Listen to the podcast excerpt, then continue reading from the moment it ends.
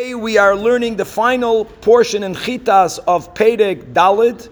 After the Alter Rebbe explained how mitzvahs and Torah, even in this world, is mamish elikus, godliness. And as we spoke out yesterday, that even though the neshama is chelek elakam imal mamish, but the neshama is also referred to in many places in Hasidus as elikus, shanasa nivra, in other words, the neshama here becomes, so to say, a creation, something independent of God.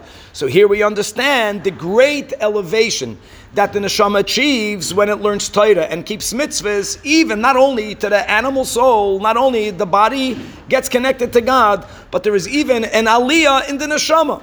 Because when we garb ourselves with Torah and mitzvahs, and as we explain, Torah and mitzvahs Uh, is something in which we have to use all of our levushim to properly learn and to observe, because observance, proper observance, is inspired observance, observance with ava and yira, and the garments of the mitzvah is the mamish godliness.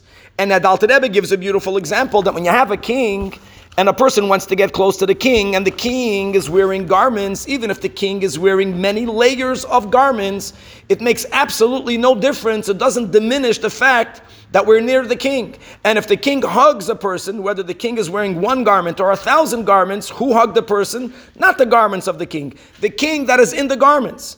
And so too, mitzvahs and Torah is the garments of the Melech. True, they are all enclosed in Dvaram Gashmiyim, but when a Yid encloses our neshama, including our godly soul, in Torah and in mitzvahs, and these garments, these levushim, are the king's garments, so we affect a tremendous unity and union with God because we are mamish being embraced in Hashem's embrace. To be continued.